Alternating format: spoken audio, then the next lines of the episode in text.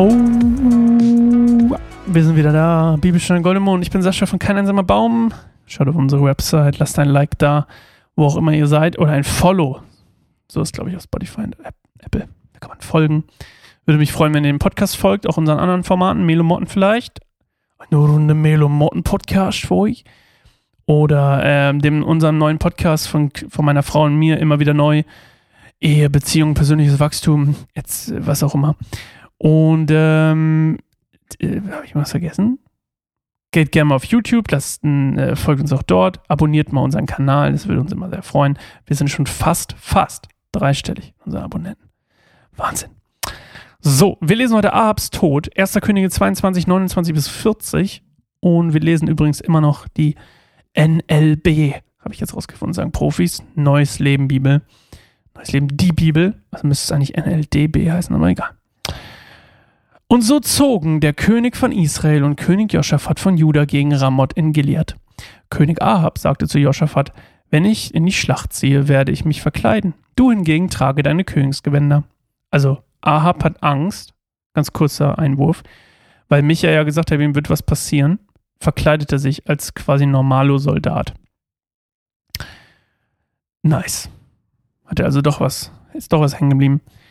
Ähm, und der König in Israel verkleidete sich und zog in die Schlacht. Der König von Aram hatte jedoch seinen An 32 Anführern der Wagenlenker befohlen, greifte nur den König von Israel an, niemanden sonst.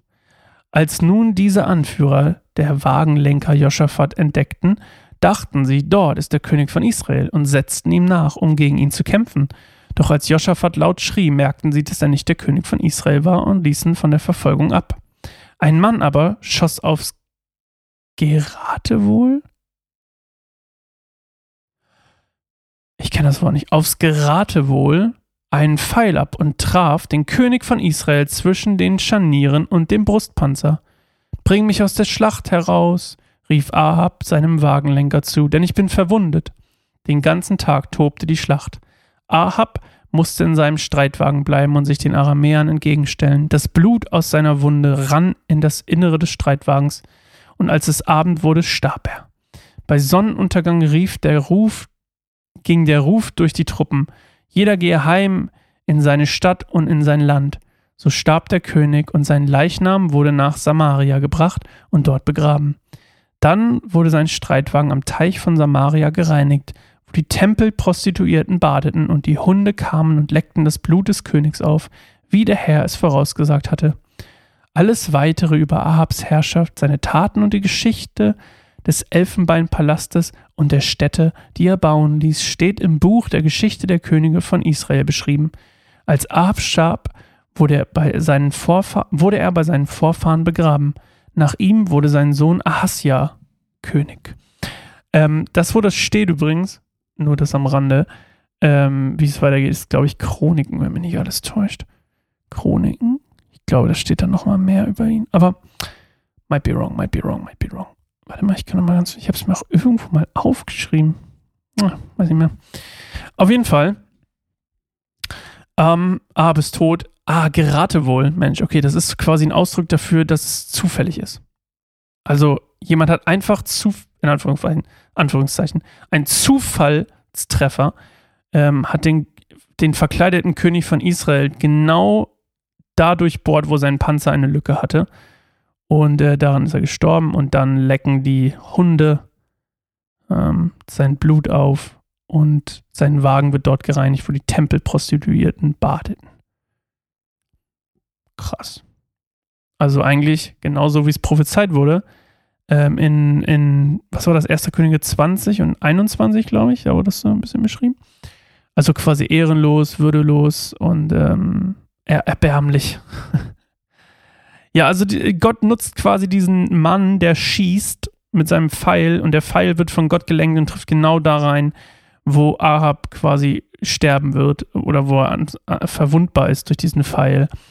Und äh, dem Bogenschützen ist das gar nicht klar, dass der da macht, sondern Gott lenkt den Pfeil. So würde ich das mal übersetzen.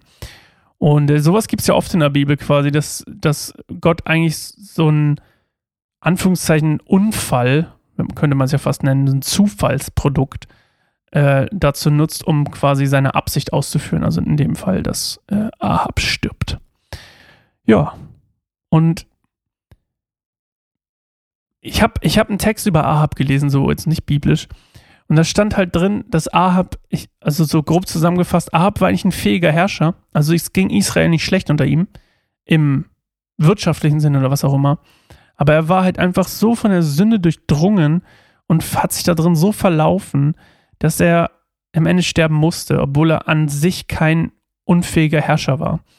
Und zum Beispiel hat er ja eine, die erste Periode überhaupt, die allererste Periode zwischen Juda, äh, des Friedens zwischen Juda, Juda und Israel geschaffen, also zwischen dem nördlichen und südlichen Königreich, dass da Frieden herrschte.